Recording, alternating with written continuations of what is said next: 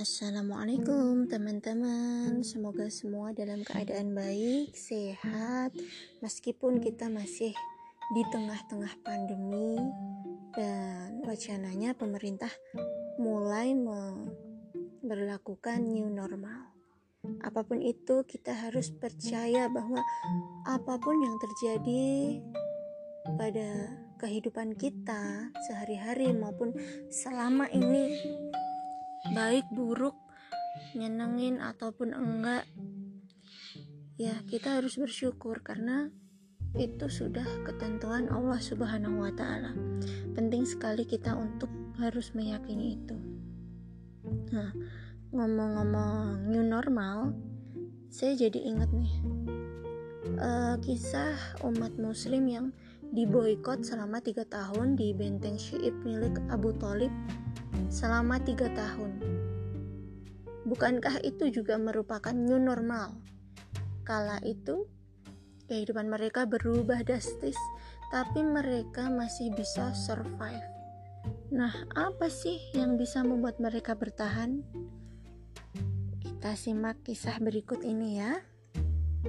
Uh, jadi, Rasulullah Shallallahu Alaihi Wasallam, Bani Hashim dan kaum muslimin diasingkan di benteng Syi'ib itu karena kaum Quraisy menegaskan kalau mereka tidak menyerahkan Rasulullah untuk dibunuh, ya pemboikotan akan terus terjadi.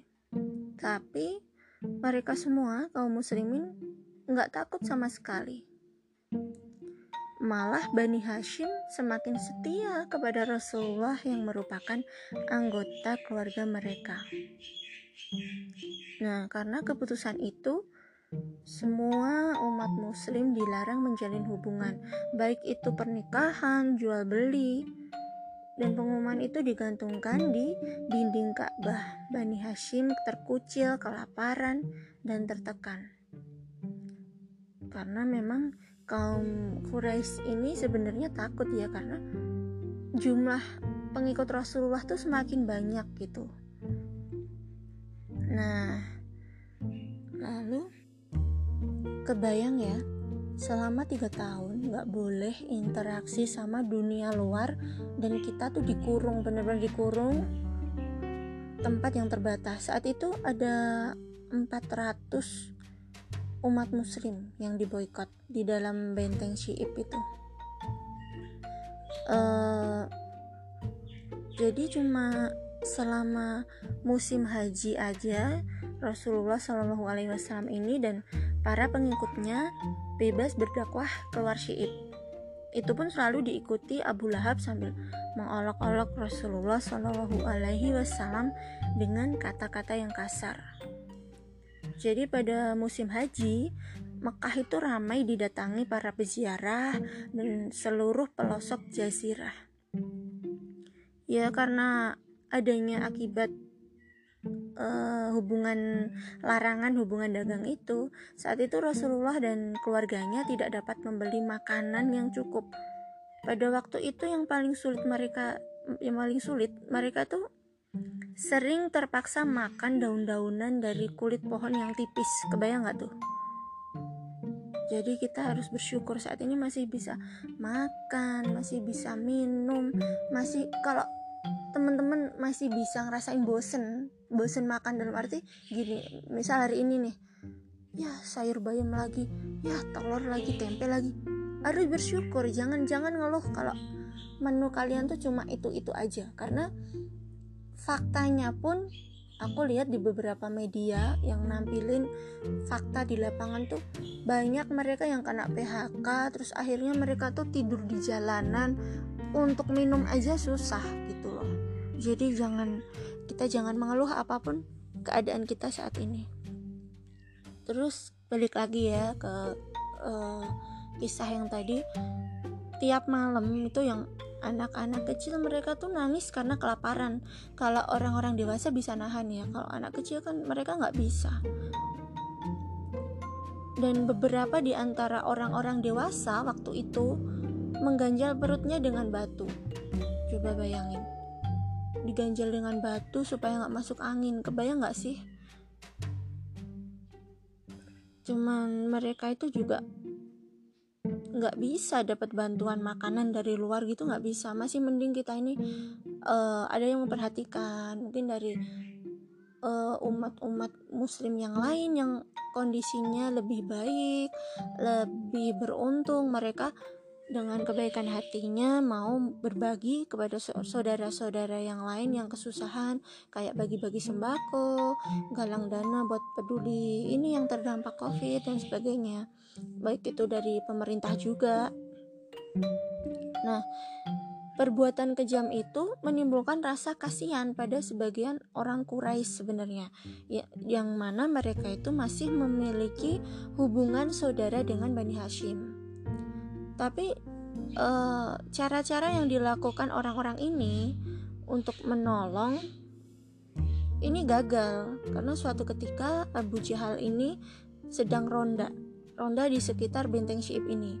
Itu memergoki Hakim bin Hisham bin Khalid dan budak laki-lakinya yang berusaha menyelundupkan gandum dan dimakan makanan apa uh, bahan makanan lain untuk bibinya dan tahu nggak bibinya itu siapa? Bibinya itu ibunda Khadijah istri Rasulullah Shallallahu Alaihi Wasallam. Tanpa ampun, Abu Jahal memukuli budak laki-laki itu dan merampas karung gandumnya sambil ngomong, "Aku bersumpah," teriak Abu Jahal sambil terengah-engah dan terus memukul dia ngomong, "Aku bersumpah tidak seorang pun dapat menyelundupkan makanan kepada Rasulullah." Pada saat itu, Abu Al-Bakhtari datang sambil berseru kepada Abu Jahal, Hei, makanan ini tadinya milik bibinya. Bibinya lalu mengirimkan kepadanya, mengapa engkau melarangnya mengantarkan makanan tersebut kepada bibinya lagi? Kemudian keduanya berkelahi. Abu Jahal terluka karena dipukul dengan tulang unta. Terus di, di waktu yang lain, anak-anak kecil mereka nangis. Ibu, aku lapar. Mereka setiap malam tuh hampir setiap malam terdengar anak-anak kecil nangis karena kelaparan.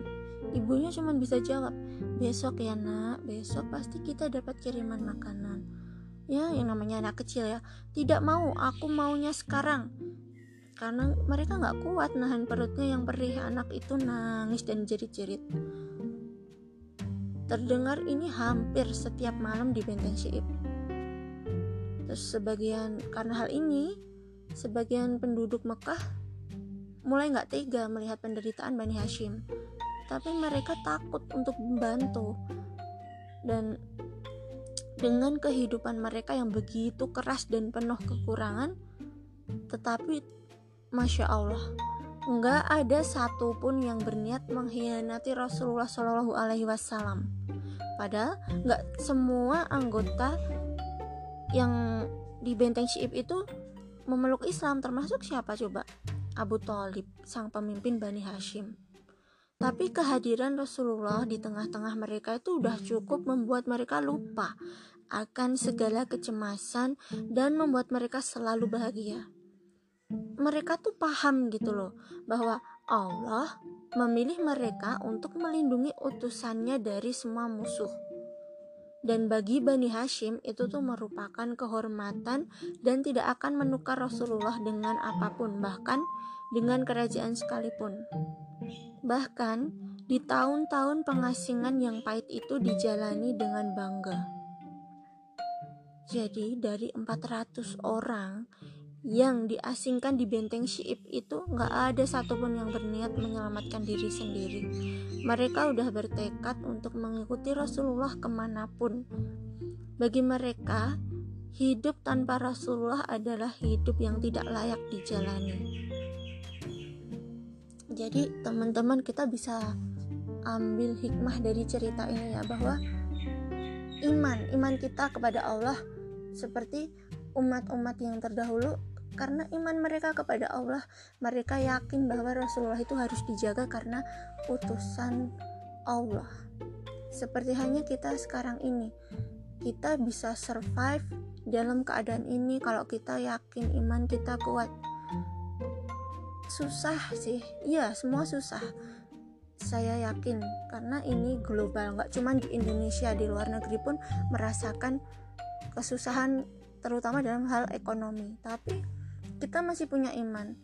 Kita masih bisa menguatkan diri kita. Kita harus terus berbaik sangka sama Allah bahwa ada ikhtiar-ikhtiar lain yang harus kita coba. Satu gagal coba yang lain. Itu cara kita bertahan. Dan kita harus saling memotivasi antar sesama saudara kita muslim memberi semangat kita. Dan kita harus saling mendoakan. Mudah-mudahan pandemi ini segera Allah musnahkan semua terjadi atas kehendak Allah. Tanpa izin Allah al-Khaliq si corona ini nggak mungkin hidup. Meskipun gimana pun caranya tetap semua karena kehendak Allah. Assalamualaikum warahmatullahi wabarakatuh